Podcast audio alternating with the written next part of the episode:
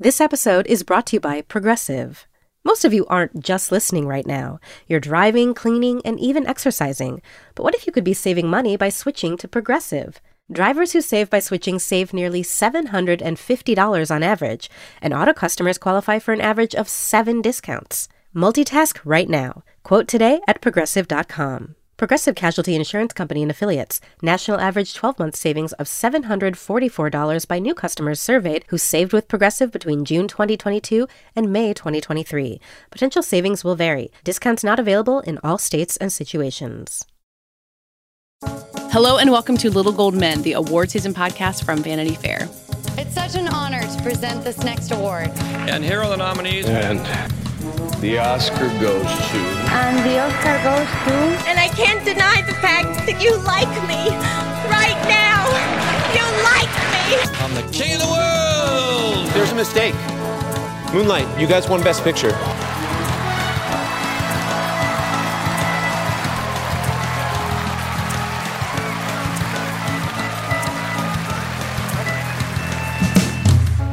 I'm Katey Rich, the deputy editor of VanityFair.com. I'm back. Thank you uh, for holding down the fort without me last week. Congratulations to Jeremy Strong, my number one. Um, I'm here with Richard Lawson, our chief critic. Hello. And it's just us. Uh, Yeah. after, after you guys had this like murderers row panel for the Emmy nominations last week, um, we're we're on our own today, but we have lots to talk about, which is always a good thing. And then um, in the back half of this episode, I'm going to be talking to Wendy Guerrero and Geena Davis, who are the co-founders of the Bentonville Film Festival, which is kicking off in Arkansas next week.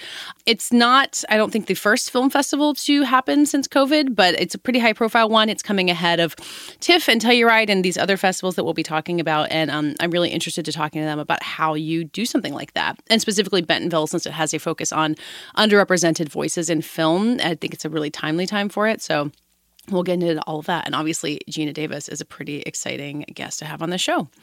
But first, Richard, we're kind of picking and choosing all the random little things to talk about. After you got after we got into Emmys, there's movies to talk about. And we were going to talk about the Toronto lineup, which we will. But then, breaking news yesterday: um, what has become maybe my most anticipated movie of the pandemic times, "The Woman in the Window," might Oh, yeah. be uh, seeable soon. Um, what's the deal with "Woman in the Window," and um, why does this development kind of make sense? Actually, Well, so it was a Fox movie, right? And it's directed by Joe Wright. So it's his follow up to um, The Darkest Hour, which won Gary Oldman an Oscar. It's his foray into the. I don't know what territory most recently notably forged by David Fincher in terms of like a prestige director taking a big juicy, you know, airport novel hit, in that case Gone Girl, in this case The Woman in the Window, and turning it into, you know, a prestige kind of movie. It has a crazy cast starring Amy Adams and uh, it kept getting delayed. I think they had to do reshoots. Like it just, it seemed like it was maybe a problem production, partly because the author of the novel had a thing written about him where he was maybe a little bit of a pathological liar, and so this weird pall got cast over the movie. And yet, like I think at least my interest and your interest and people I know's interest was still really high.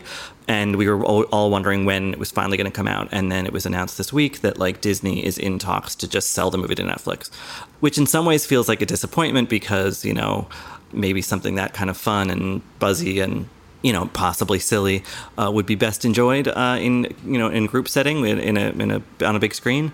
But that it's going to be on Netflix potentially means that yeah, like you said, we'll get it that much sooner, which um, was cause for much excitement on a particular group text thread that I'm on. Yeah, and the fact that it's going to be on Netflix, like you miss that group setting in a theater, but as we all know, that's not possible for a long time. And I think Netflix movies have a power more than anything beyond like maybe Hamilton on Disney Plus, like of being like, all right, everybody, this is the movie we're watching this weekend. Like I think Netflix has their like Netflix party thing where you can actually like group watch something. I feel like The Woman in the Window is it's going to be a little silly. I mean, I read the book. The book is pretty silly. Um, I hope that Joe Wright, who you know has a a penchant for dramatic flourish in some of his best movies, like might be able to bring some of that to this. Um, it, it feels like something that could show up on Netflix and be the next campy Netflixy hit. Yes, absolutely. I think you know they've been doing a lot of really successful, you know, to, to judging by like what is listed as like you know the top ten things being watched in America at the current moment that Netflix has started doing on their homepage. Like their thrillers, like um, Dangerous Lies and A Fatal Affair, like those movies do well. Um, and those are, but those are like deliberately like B movies, you know. Um, and so here's a chance to say, okay, so the Netflix audience really is into these kind of domestic thrillers, if you want to call them that. Here's one with like this glittering, you know, all-star cast. Um, it's not just Amy Adams; it's also uh, Gary Oldman, Julianne Moore, Tracy Letts um, adapted AJ it. Finn's novel and is in it, I think. Um, Yeah. But he did the adaptation. So like there's another thing about like trying to quote unquote elevate what was a, you know, sort of airport hit novel. So I, I don't know, it feels like a perfect combination of factors to make it like a really, really big Netflix hit, like maybe kind of along the lines of like Bird Box or something. Which also had a prestige director, but was kind of a B thriller, but had a huge A-list star and an Oscar winner, winning star, um, and was a huge hit. Like you know, Oh, Netflix m- hits are massive. Yeah, like we never really know the real numbers behind it, but like Bird Box had like a meme attached to it. Like Yeah. it, it had cultural penetration. Yeah, exactly. And and yeah, so I think, you know, and look, like going back to that group text thread, I think that we've been so eager for it, maybe like you have, Katie, because it just feels like a movie movie you know Mm-hmm. it, it, it's not trying to you know it, it's just trying to be fun and exciting and like and i think that's why like the old guard was so good and, and, Yeah. and because plenty of movies are trying to be those things but like when they have that extra patina of gloss and fanciness it can in, in, in a corny way feel like you are at least i don't know astral projecting out of your house if you're not actually physically leaving your house to watch the movie Well, this is something I felt um, watching Black is King, which is a really different kind of movie, and it was on Disney Plus. It's the Beyonce uh, visual album, um, but it's so lavish and beautifully made, and in all these locations and all these amazing fashion and costumes. It, it feels you're like like oh, the world! Like look at look at what's possible, and it, it makes me also sad to think about when we're going to start running out of things like that. But that's a that's another problem to address. Um, but yeah, the idea just having stars doing things on your screen and something you haven't seen before, it feels really special right now. Yeah, I think, you know, like we're all craving an event. Um, And the Beyonce visual album was certainly that. Um, and it will continue to be because it's just, you know, streaming. I feel like Lemonade, when that came out, like it was available and then it really went away kind of quickly. Like you couldn't rewatch it a bunch of times. like maybe yeah. it was, th- then it was later put on HBO, I think. Like, but this is just on Disney Plus, you know? And Yeah. so, and, and the same with Woman in the Window. Like you can have this kind of rolling eventness to it and people can rewatch it and you know people can meme it and all that stuff and i think that like you know i know that different parts of the country are reacting to covid in different ways and so some people maybe you know they're going to restaurants and things don't feel as cloistered as they do for some of us but yeah I don't know. I- Window is set in New York City, so uh, it's it's Yeah. about it's about still it's being about stuck in your apartment. right? I know, Yeah, I know. So it's like kind of perfect. And I made a me a little kind of gify joke yesterday based on a, a conversation on this text thread.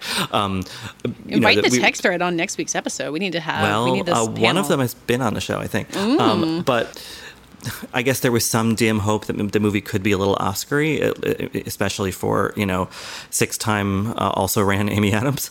But I, that would seem to go away uh, if Netflix takes it. Although with the Academy shifting its rules, who really knows? But you know, I don't know that anyone actually really needs it to be an Oscar-y movie. I think we just want it to be a juicy good time, which it promises to be. Well, we should also note that Netflix also has Hillbilly Elegy, which is the other Amy Adams Yes. like prestige-ish movie this year, and with her and Glenn Close, the famous uh, many-time Oscar losers. Um, we still don't know, as far as I know, what Netflix's plans for all their potential awards contenders are. Like they're not on the TIFF lineup so far. You know, it's it's going to be an interesting scenario for them. I think we've discussed on the show how like they have a platform to get these movies seen more than anybody else. Um, Yeah. But anyway, it could be an interesting like run up to the Amy Adams Oscar campaign for Hillbilly Elegy, such as it is. Um, I'm, I would imagine even Netflix doesn't quite know how that's all going to play out. Yeah, I mean, Hillbilly Elegy is an interesting case because it was a you know a really like seismic book, but of late the author of it um, has been very like loudly conservative on Twitter, and I don't know that that many people are paying attention to anything like that, but. I wonder if that will affect it at all, but I, I kind of doubt it. I don't think. I think that it's going to be viewed as you know a discrete sort of you know, star-studded memoir movie. Glenn Close is also in it. Um, but Netflix also has in less than a month when this uh, episode posts um, a Charlie Kaufman movie coming out based based on another popular kind of thriller novel called "I'm Thinking of Ending Things," um, and that has uh, Jessie Buckley, who broke out so big last year in Wild Rose, um, Jesse Plemons, uh, Toni Collette, David Thewlis. You know, so so I feel like Netflix is like really helping me at least get into the mindset of fall movie season um, Yeah. especially with this latest announcement you know and like whatever disney's reasons were for dumping the i think it's the last fox 2000 asset um, that from that kind of folded little shingle i guess at 20th whatever their financial reasons for doing that were it was never their movie and i guess they could have just put it on hulu but that's only an american streaming platform so why not just sell it globally to netflix and make a boatload of money you know Yeah. um, but whatever their reasons for it, like it's Netflix's gain. And you know, the more I kind of, the, the more Stockholm syndrome sets in with Netflix, I'm like, it's good for us. It's our gain too. I mean, they really uh, they are the streaming service of the pandemic. I mean, I was I was looking through. Um, we were talking about maybe looking ahead at what other movies like Woman in the Window we might want to like look to see if they're going to pop up and like a- eschew a theatrical release, which it feels like a lot of really big titles are waiting on. And I started wondering about Deep Water. The uh, is the Adrian Lyne movie. That's the uh, the the one where Ana de Armas and Ben Affleck met and have since become you know the, the couple of the pandemic. Really, Banana. I yeah exactly. Um, I wonder if that might do. I don't know if it would sell to Netflix, but the, you know the idea of like a sexy psych- psychological thriller, like I'm not Yeah. sure a theatrical release for that is what you're going to be like holding out for. So maybe we'll get to see that sooner. Yeah, actually, I just bought it yesterday, so um, Oh, I'm gonna yeah. figure out how to get it out there. I think I'm just might Okay. post it to my Twitter account. I don't know. yeah, Ana de Armas just sold it to you on a street corner. Weirdly. Um, Yeah, yeah, yeah. I was I was standing outside of Dunkin' Donuts in LA. Um, no, but I think that's a great example because that's a movie that like has all of this bizarrely, you know, intentional or not, I don't know. Like who knows how cynical their publicists are, but like all this kind of like buzz like for months now during quarantine of like you know banana banana whatever like and now it's like oh and there also is a movie where they're like sexy and in love or whatever the movie's about you know? So i feel like that could be another seismic thing.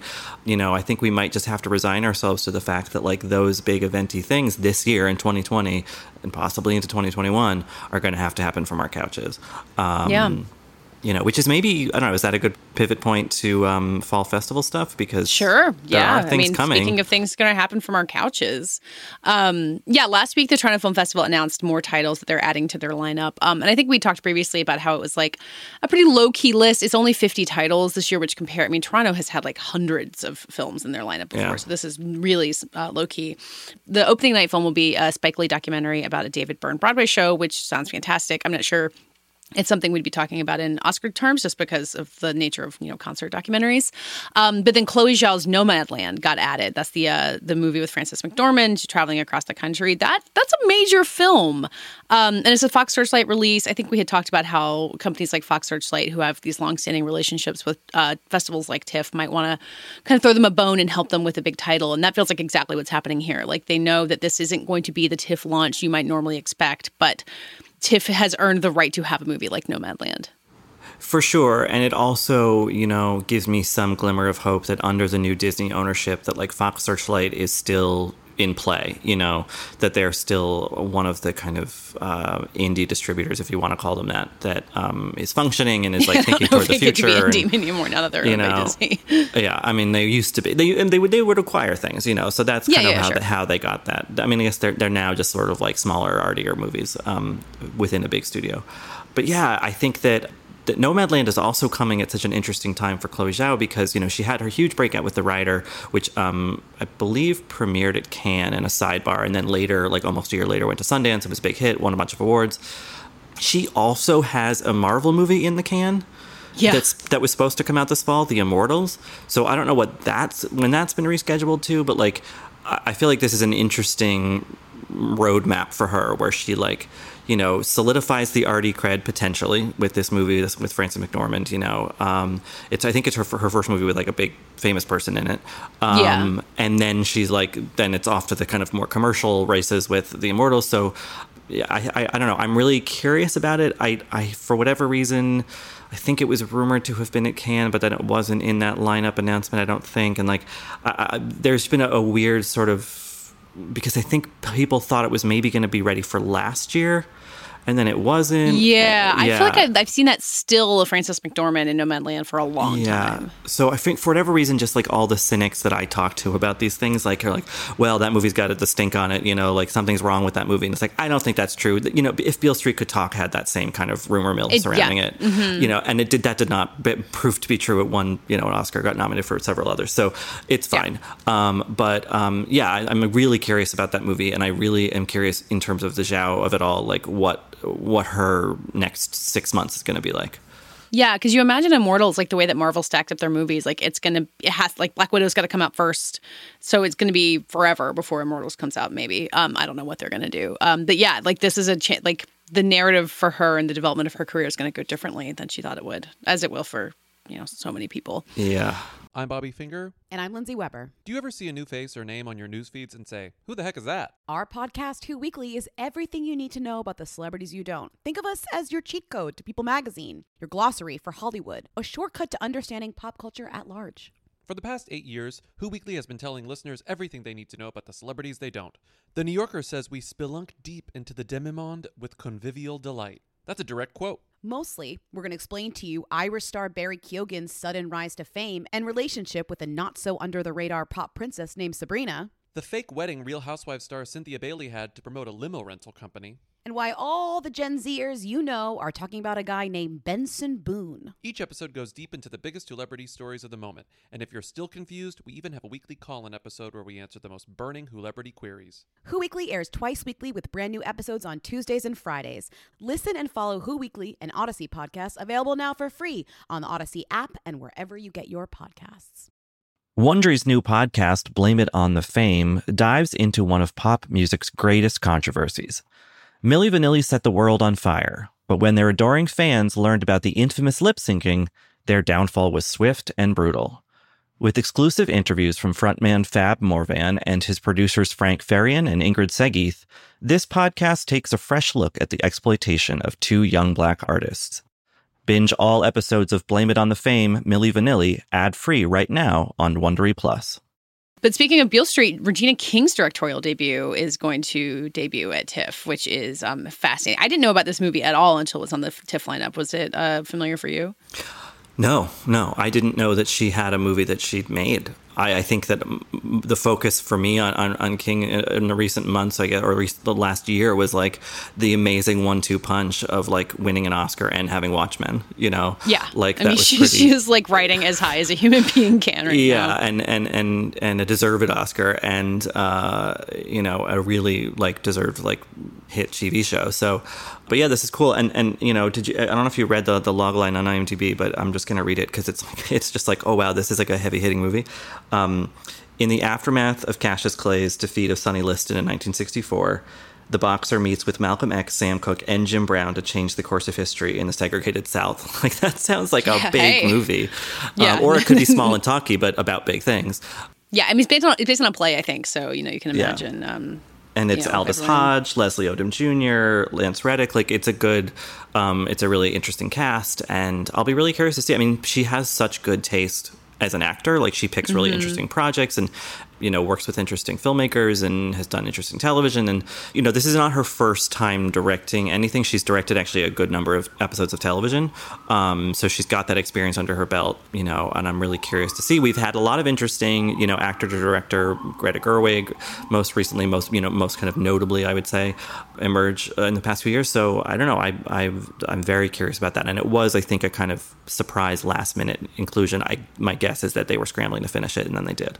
Yeah, well, it's an Amazon release, so that's something that you can imagine us being able to see. Um, I mean, in the press release, it said Amazon Studios is planning to release One Night Miami later in the year with an eye towards the awards corridor. So, um, you know, as we wonder when the world will be eligible for Oscars, here we have. We got one thing.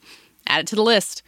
Um, anything else from the TIFF lineup that um, that really caught your attention? I mean, so we don't know exactly how we'll be seeing any of these TIFF films. Like, no press Right. is invited to Toronto, but presumably there will be some kind of online screening room set up. So presumably we'll be seeing it soon. Um, what else are you excited for? Yeah, my understanding is it's almost going to be, it's not going to be on Zoom, but it'll be like be online at 8 p.m. on Saturday in September, September whatever. And then Yeah. something will go live at some server in the Delight Box, you know, at- in Toronto, which, you know, it sounds like a, a, a fair compromise, I guess. Um, I think it's the it, best we can you know, do, really. Yeah.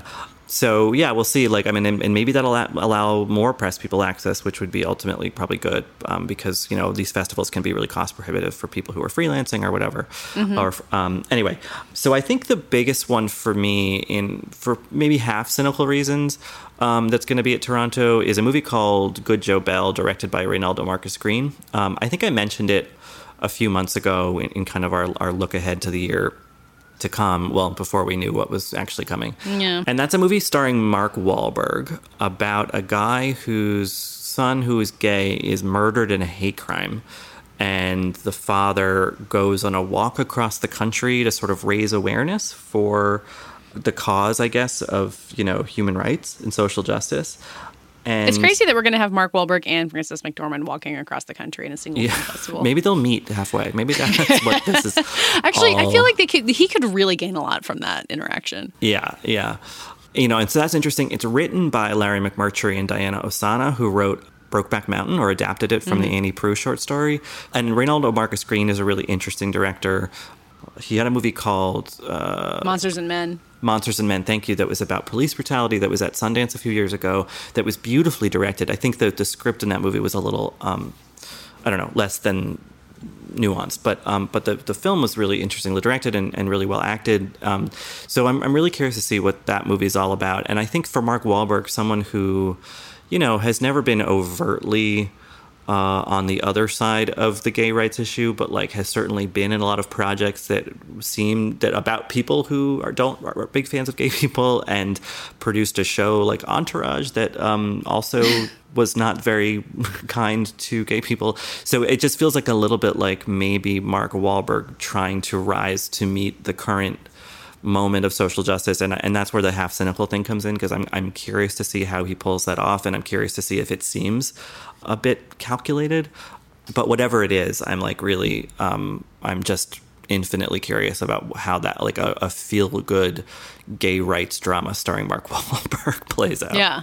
Well, there's another, I don't know if it's a gay rights drama, but Viggo Mortensen uh, directed a film that's going to be at Toronto called Falling um, about a gay man attempting to care for his conservative father. And it's him and Lance Henriksen, um, with also a role from David Cronenberg, which, you know, he and Viggo Mortensen go way back.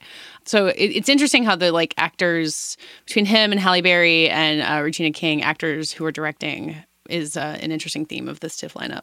Yeah, and you know the the Viggo Mortensen movie was the closing night film at Sundance this year, and usually that is like an indication that the movie's not great um, for whatever reason. But actually, it got the people who stuck around long enough to see a screening of it. Um, it- apparently, it was quite good. Like it got good reviews and stuff. So, and it, that was also going to be at Cannes in a sidebar, I believe. So I'll be. I, I didn't. I didn't see it in Utah, so I'll be curious to see it there. And then there's also Ammonite, um, which was I think going to play the big three. I think it was going to be at Venice, Telluride, and Toronto. And that's a movie by Francis Lee, who made God's Own Country, uh, a really great um, gay sheep farmer movie that everyone should seek out if they want. That was the that was the George Mackay breakout, right? Right? Or am I thinking of someone no, no, Who's that, no, that? that's um, uh, it's the uh, I forget his name. It's no, it's not George Mackay, but he's of that exact generation of like kind of big-eared, cute British guys. Um, um, the Jamie Bell 20s. generation. Uh, Josh O'Connor, the, um, Josh from The Crown. Right. The oh my God. exactly. Yeah. God, he and George Yeah. Mackay. If they're ever in a movie together, I'm doomed. Yeah, I'll never be and able there's to also tell the difference. there's also Callum Turner who looks Oh, very much like Josh O'Connor, and they're all really of a piece. George Yeah. Mackay stands out because he has a different hair color. But uh, um, anyway, um, so Ammonite is interesting. It's Kate Winslet and Saoirse Ronan, so two big, um, you know, awards heavy hitters playing uh, real life people. Kate Winslet is playing a famous uh, British paleontologist. My understanding of the real story is that no one really actually knows if this woman was queer and that if she had a relationship with this other woman. So the movie is sort of, I think, heavily speculating about that, which might, you know, kind of rankle some.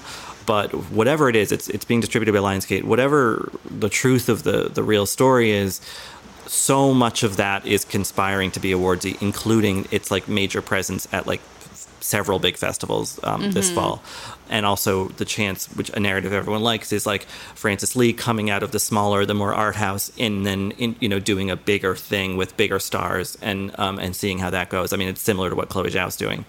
Yeah, Um, exactly. Yeah, so I'll be curious about that one too. Yeah, and it's on the um, the list of the Telluride lineup that was announced um, last week or this week and within the last few days. Basically, what the Telluride Film Festival would have looked like. Um, and we were talking before we recorded. It's basically a way for these films to say like, "Hey, we were a selection for this film festival," even if it never happened. Telluride is canceled entirely, unlike TIFF. So, do you do you think it's uh, interesting at all that Telluride did this and kind of announced what they would have done? I mean, I get why they want because they want to say that like we saw these films, we considered them worthy of being in our lineup. You know, um, I, I, I, maybe it's seen a little bit as like a concession to filmmakers who I'm sure are very disappointed to, for whatever reason, the movie, the people distributing their films want to have them out this year, and um, and thus, you know, the filmmakers don't get to experience the in-person festival thing. So maybe it's at least just Telluride being like, well, you know, we see you. But I was saying to a, a friend and colleague yesterday when all this news was was coming out, like for me as a potential attendee of any of these festivals, um, who is now obviously not, it stings a little bit more than if they just hadn't done anything i guess. It just feels a little bit like here's what could have been. And it's like mm-hmm. why why are you like teasing us with this like ghost you know that like yeah. doesn't it was never gonna it's never gonna exist. Like it just feels I, I almost wish that like telluride had just kind of gone dark and and just like not said anything. Yeah. Um i know it's a selfish um kind of sentiment but that's just kind of what struck me. Because i get it with toronto because they're actually going to screen these things as is venice. Yeah. Um but not with telluride so yeah, you do look at the like the sh- the long shorts and the student prints that are on the selection list from Telluride, and you get why. Like for those films, it's a really um, major selection and like a, a, moment for them. Like I'm not sure what difference it makes for the Pete Souza documentary um, about being Obama's photographer, but you know, I I think all of these any movie that is small enough to be at a film festival kind of needs the the support these days. So yeah, and like you can put on your resume, like you know, made this film that was selected by the Telluride Film Festival, and only if someone squints in a few years and does the math, they're like, wait, 2020, that oh, you know, God. like like the, I think people might just like assume that it played in person. So yeah, I mean, I, I think that whatever imprimatur these festivals can give to a smaller film, like I'm sure they're grateful for it. It's just such a bummer for them. I'm sure that also that it's not happening in the in the traditional way. Yeah, this year everyone gets their chance to have the event that they wanted to go to that they didn't get to. Like in in the spring, it was all the graduates, and now for us, it's fall festival season. We just get to look back at what we didn't get to do. So another narrative that I'm kind of seeing emerge from these fall festival lineup announcements is a centering more on prestige television mm. um, than has existed before. I'm uh, you know, there's a Mira Nair film, uh, series uh, called A Suitable Boy that se- seems to be like an epic about four families in India. That's going to be at Toronto. In what capacity, I don't know. I don't know if they're going to screen all six episodes or if they're just going to show a couple. They, I mean, you know, film festivals have been figuring out how to do that over the past few years. You know, Cannes showed all of Jane Campion's second season of Top of the Lake, for example. Mm-hmm. There's also this really intriguing project um, at the New York Film Festival. Steve McQueen, the director of 12 Years a Slave and most recently Widows, um, is doing this anthology series. Um, I think the whole thing is called Small Axe, but the one of the installments that's screening at New York Film Festival is called Lovers Rock. But basically, what it is, my understanding is, it's all about a, the West Indian community in London just I think told from different points of view and things like that. And I don't know, it's just a really interesting potential melding of a cinematic form in that you know i guess kind of like black mirror where the, every episode is a discrete sort of story but there is a common linkage between the whole series. I guess maybe the romanoffs did that as well. Um, mm-hmm. but like with steve mcqueen behind the camera like that's really interesting. So i'm very curious to see what that's going to be like. And also i'm curious if that's going to kind of kick the door open in the future for more and more episodic, long form things to be at these festivals because one of the many things you know in, in our little you know sphere that's happened during this is I think that those lines that were already plenty blurred have really really seriously eroded where when you're watching everything from home what is what yeah. is the difference but besides length you know yeah and so I, I don't know I think that like having a director like Steve McQueen or a director like Mira Nair show up at these big festivals with these big um, episodic projects. Um, they're not the first by any means, but it's just further evidence that like TV, as we understand it, is going to make its way into film festivals as we understand them. Yeah, it makes you wonder if there's going to be something that comes up for Oscar consideration at the end of all this that really makes the the line feel even blurrier. Like I think the Academy is going to work really hard to hold the line this year because hopefully by next season it won't be like this. But uh, it, it does feel like you know when you have Steve McQueen making a TV series at the New York Film Festival, like what are you holding that line for? Right. Yeah. Exactly. Other than to rescue movie theaters, I guess. Right. It just it starts to seem stubborn, you know, Mhm. uh, more than anything else. And and I, I don't think that's the way that anyone wants to be or be perceived uh, in this kind of current juncture in global life. Um, looking at the Steve McQueen announcement, it, I mean, it says the New York Film Festival is happening, and they are attempting some in-person versions of it. Do you have any sense of what that's going to look like? You know, I don't because I haven't really paid close attention to those kind of announcements because who the hell knows? You know, Yeah. like I like you know, I think that like the Tenet tease this summer and the spring and summer has been the ultimate example of that where it's just like I don't I don't really I don't think making any firm plans or setting any firm dates for an in-person anything makes any sense right now.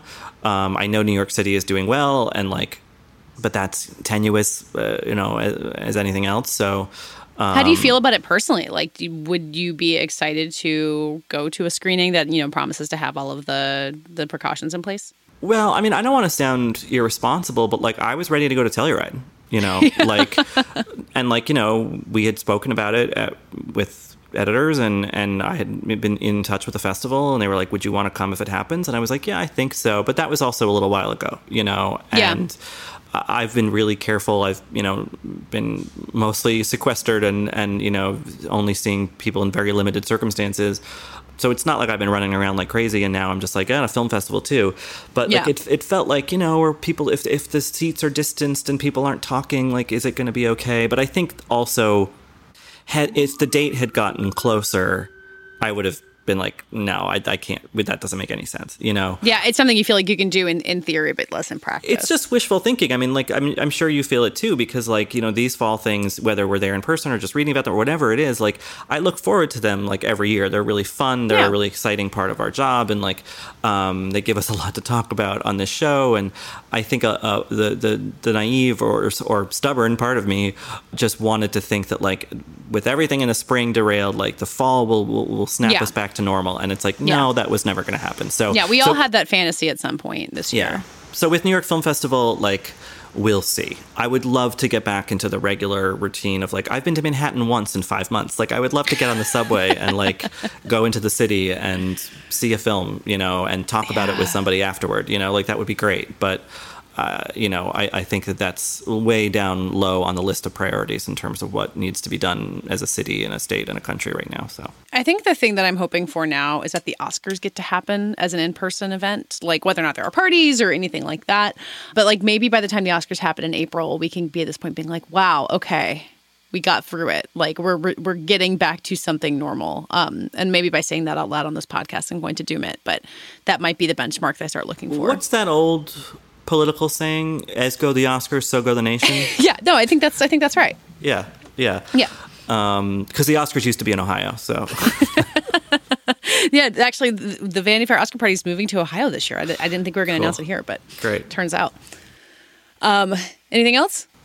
Just really briefly, there's a Francois Ozon film called Summer of '85 that's going to be at Toronto. That's about, um, and maybe also Venice. Um, that is like a gay coming of age, maybe thriller that um, I'm very excited about. So, like, you know, all my Call Me by Your Name stans out there. Like, we have a new French version of that coming pretty soon.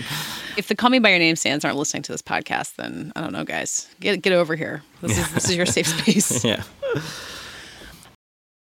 I'm Chris Murphy. I'm Richard Lawson. And I'm Hillary Busis. We are from Vanity Fair's Still Watching podcast. Next up, we're watching the new HBO show, The Regime.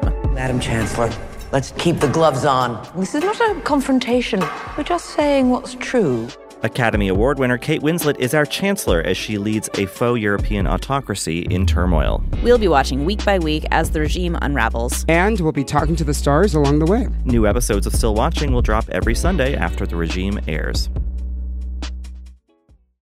Okay, so now let's listen to a conversation with two of the people who are trying to make a film festival happen, um, just like all these festivals we've been talking about. Uh, we're going to listen to my interview with Wendy Guerrero and Geena Davis of the Bentonville Film Festival.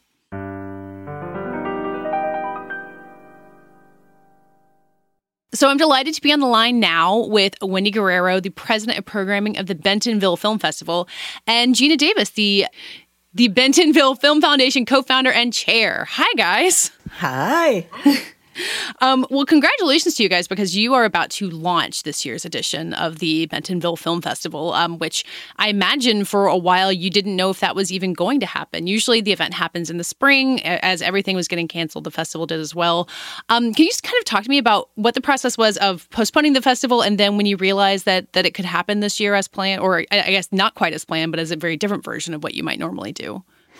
Right. So, well, yeah, we uh, we realized uh, I think earlier than others, uh, actually, that that uh, that we should uh, not hold the, the festival at that time and in person. And uh, it only evolved that we decided to do it uh, virtually.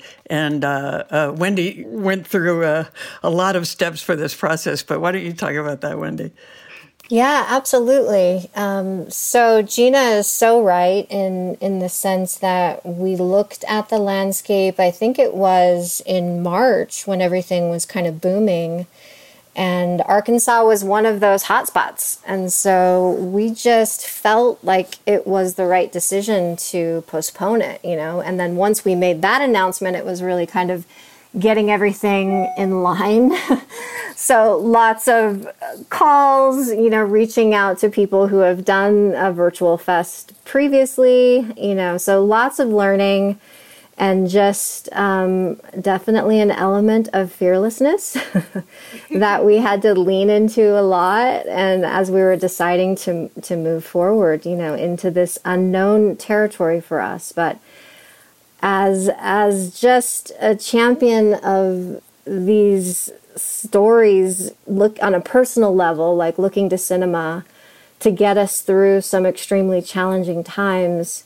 And me personally i've used uh, films to be inspired you know to feel recognized. Um, we just felt like it was important to to move forward in some way with with this virtual fest. And and so here we are yeah we can't stop great storytelling I mean, when you guys were watching uh, the protest that emerged in early June, as a film festival and kind of a foundation that's been focused on uh, underrepresented voices, was that uh, maybe a, a, galvanizing moment for you, saying, "Okay, we know we we need to do this this year. Like this is kind of the moment to step forward." I mean, the, the program you guys have come up with for this year, I feel like, is really in line with so much of what we've been talking about the last few months. Well, yeah, you know, we actually have always uh, done this. You know, we our design from the beginning was to be radically inclusive, and uh, mm-hmm. uh, and and we certainly have been. But this uh, current climate obviously has uh, has reminded us just how important it is to stick with our mission, which is to elevate the voices of the filmmakers and, and the stories that they that they tell. It's been paramount to us. But I know that the numbers look uh, look really fantastic this year. It's it's really awesome. Yeah, Wendy, can you tell us um, a, a, little bit about kind of the program that you guys do have, and like, does this feel kind of a standout even compared to previous years that you've had? I do feel especially proud of this lineup, and I don't know, you know, if it was just pivoting to the virtual space and with everything going on politically. Um, we do know, you know, that we have all listened to the urgent cries for greater representation, you know, of underrepresented voices in communities for for many years. You know, we started this festival in 2015, aligning with you know Geena's mission of just inclusivity in general, and and I feel like in our sixth year, we're really hitting our stride in, in representation from all different areas of underrepresentation. So I feel like it's just an important time to share this program. Um, you know, we have a lot of premieres in the lineup, we have a lot of alumni that have come back again and are telling stories with us and sharing their stories with us. So I'm just really proud to see the community continue to embrace us and um, there needs to be a space to represent these types of stories, and we're just so proud to be able to to have that at, at the Bentonville Film Festival. Yeah. So, can you just talk about how it's going to work this year? I think the question that we've been asking ourselves and people who, you know, normally do a lot of film festivals this time of year, like how any of this is going to work. So, what are you guys anticipating in terms of how people are going to participate? And, and I think you're both excited to maybe have more people participate because it's online. Um, you know, it's not a smaller version of the festival, it might actually be bigger for being virtual. Yeah, well, that's a really exciting part of it is uh, which which only dawned on me as we were putting this all together, is uh, the scale of it now. You know, uh, uh, film festivals are fantastically fun and, and wonderful to be a part of, but they're very insular. And uh, people just read about what movies were there and how great it was. And now anybody with a computer will be able to watch our movies. It's um, it's stunning to think about. It is. It's so fun. And, you know, I've had a lot of, we've had countless video calls and, you know, countless just r- had to rethink how we were going to present this entire program. Not only to continue to engage with our filmmakers, because I think that's really important to give them a space to meet each other. Um, you know, a lot of the things that are being missed at physical film festivals, we're sort of trying our best to recreate some of those things here, like through happy hours and filmmaker meetups on Zooms and things like that. Mm-hmm. Um, so I feel like it is even more inclusive of a global audience, and that we will definitely look to continue this element of the festival because I feel like it's just been a really strong and fun part of the community and what we're doing. Yeah, so. Have you guys come up with a solution for Zoom fatigue to, to make Zooms feel fun again? Oh God, that would be that would be a, a something to come up with for sure. now that you say that, I'm going to try to think of something. well, we are doing these breakout rooms. I don't know if you've been involved in some of these bigger gatherings, but they have hosts in different breakout rooms, and you know we're doing some different gift cocktail things from our sponsor Coke, who's presenting like a little gift box so we can put cocktails together. Oh, so you like mail people a gift box ahead of the the scheduled meeting? Yeah, so all the filmmakers will get their little filmmaker happy hour box, so we'll all be able to mix cocktails and kind of meet each other in uh, the best way we can right now, and hopefully we can gather for 2021 and put all of this behind us. But we're definitely being um, inventive. and there is a there is an in person element somewhat in Bentonville this year, right? There is. We have a drive in experience that we're really excited about that Sony and Universal kind of put together for us. And there is a working drive in uh, outside of Bentonville that has been super popular just um, this summer. We've heard yeah. that they've been sold out um, specifically at that, at that drive in. So we're doing three nights there so people can still come and experience some of the inclusive filmmaking and, and see Geena on the big screen. Um, yeah, we're going to do a League of Their Own there and Stuart Little, so that'll be fun. So we're also doing an in-person event at uh, an airfield in Bentonville that Coca-Cola is sponsoring. Um, so it's kind of a dinner and a movie night where you can sit outside under the stars on a blanket and watch watch a film and have dinner socially distant again, we're trying to be inventive and we really want to engage the local community. They, they've been so supportive of us and we really want to have a presence in Bentonville. So we're excited to have those on the ground events this is not the year to tell people to come to Bentonville to come to the festival, but I do feel like Arkansas in general and Bentonville, you know, gets kind of lost in the whole sense of the rest of America being flyover country, quote unquote. Like when people get a chance to come to the Bentonville Film Festival in person, like tell me about Bentonville and why it is a great place to have this festival. I just feel like I mean I'm sure Geena has her own experiences, but it just is such the the sweetest quintessential small town in America. I mean, it, to me, it feels like a movie lot. What do you think, Geena? God, it really does. It looks it looks like Disney built it. It's really, I mean, you know, it has. Uh, the five and dime store and uh, uh, you know little ice cream parlors in this little town square it's fabulous and the local people are amazing they like love the festival. They come to everything, and uh, it's just fantastic. um, the enthusiasm they have for the festival. Yeah, and I really would would encourage once everything opens up, and maybe even for 2021, for people to go to the middle of the country. Like Arkansas is right in the middle of the country. It's a beautiful state. Um, there's an amazing museum there called the Crystal Bridges Museum, and they just opened another contemporary art museum called the Momentary. So I feel like it is a rebirth in art and culture. You know, they have a lot of um, biking trails there. I think it's one of the biggest uh, mountain biking trails in the country.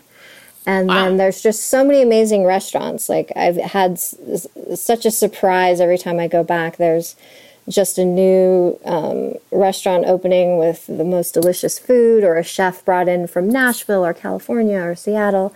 So I really feel like it's it's a it's the next Austin, if I if I could say that. I feel like it's such an arts and culture town, and I think that once the festival is going on, it's even more exciting to be there. But even just outside of that, it's just a it's just a fun place to explore.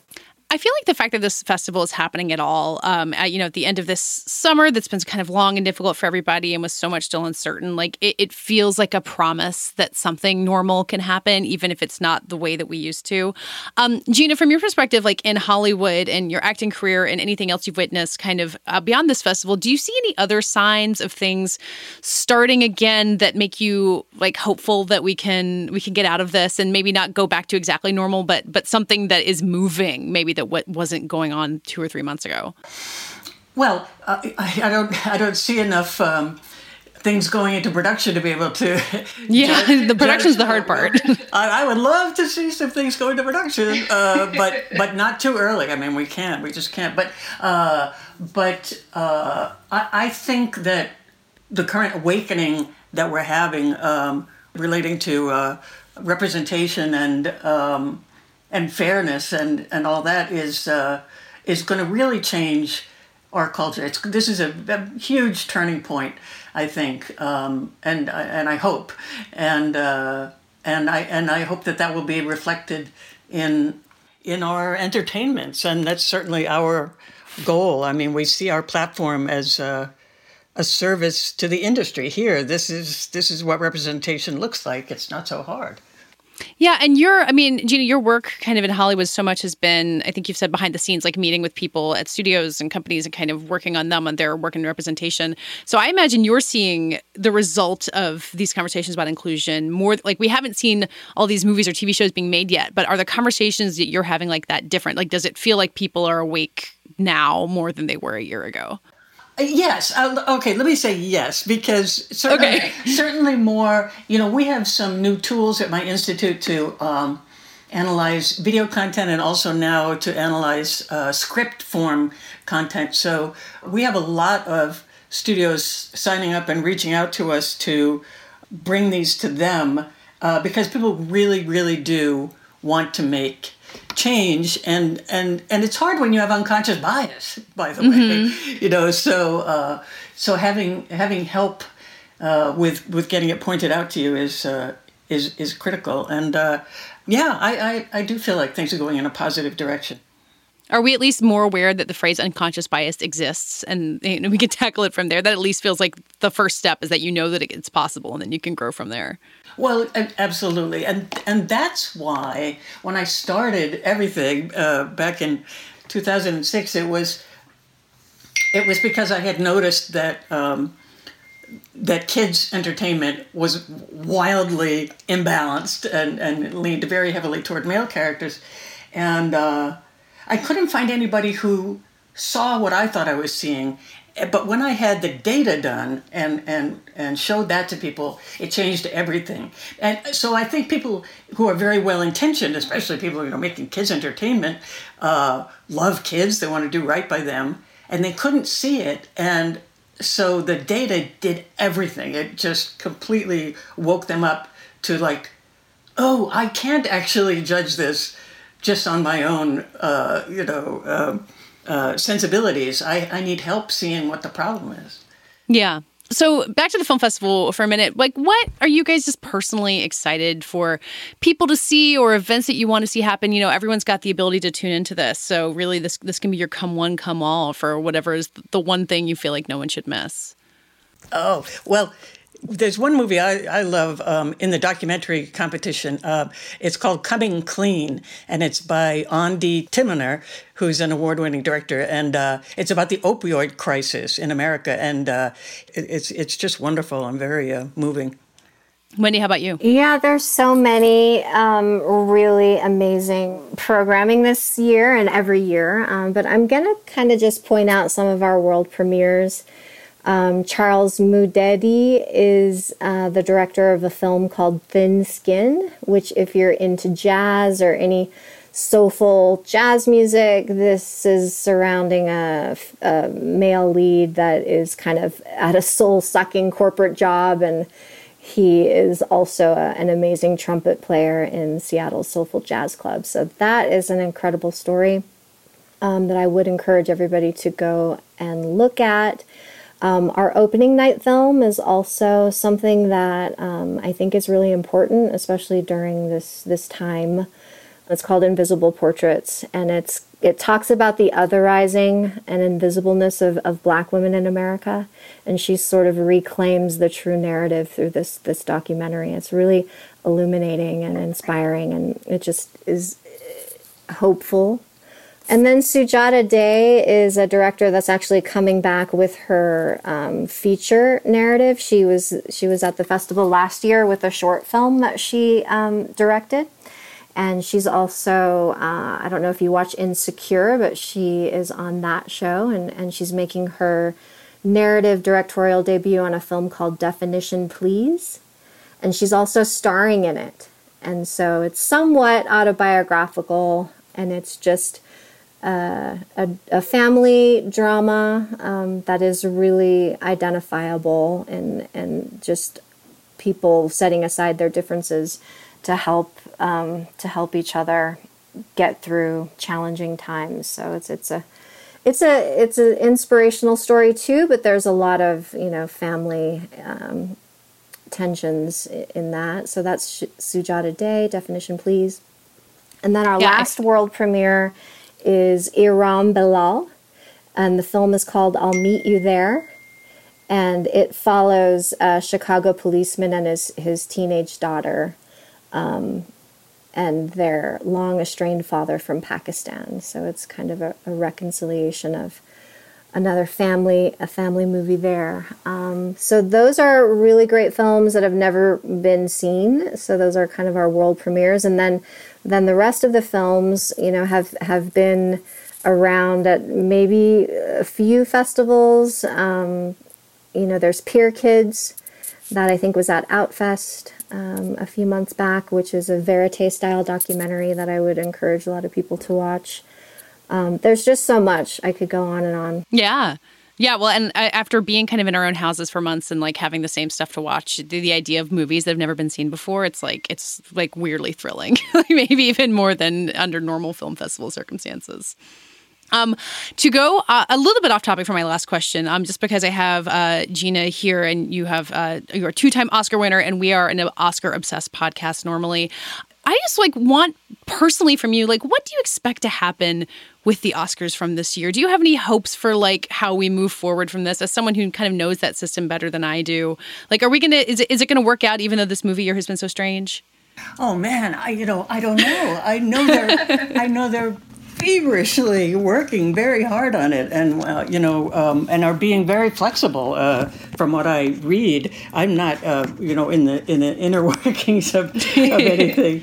Uh, yeah, it's uh, it's it's definitely a challenge, but but they made a pretty immediate shift when this started happening, and uh, you know, we'll see what happens. I'm just I'm excited that they're still gonna, you know, try to do it and and make it successful. I would be very sad if they canceled the Oscars. I think that would that would be when the pandemic went too far for me. Oh, and what if what if people that win one next year have to have an asterisk next to their name or something? that I think that I think everyone can can avoid. But but also like as you know, you guys both has championing, you know, films that might not get seen by more people. It does feel like this is the year that you know if the so many big blockbusters aren't coming out, like is this year for a tiny movie that came out in April that can have a big platform like that? Like I've been maintaining that hope. I don't know if you guys have thought that far ahead. Mm. Well, yeah, I didn't think of that, but that's a, that's that's a great thought. well, then maybe we can start from here, and uh, and we we each go to our respective corners and trumpet the tiny movies we want everybody to see. There we go. Um, well, thank you guys both so much for talking to me. I'm really excited to watch the film festival from afar, and um, for so many people to participate. So, and thank you guys for having the festival at all, and hopefully showing the rest of us how it's done. Thank you. Thanks so much. That does it for this week's episode. Uh, we'll be back next week as we continue to cover Emmy season and fall festival season, such as it is. Uh, it's uh, it's an interesting August for sure. In the meantime, you can find us at VanityFair.com, writing about a lot of these things that we discussed. You can find us on Twitter at Little Gold Men, where we love to hear from you, and you can find us on our own. I am at Katey Rich and Richard. Rylos. This episode was edited and produced by Brett Fuchs. And this week's award for the best potential October surprise goes to Katey Rich the Vanity Fair Oscar party is moving to Ohio this year.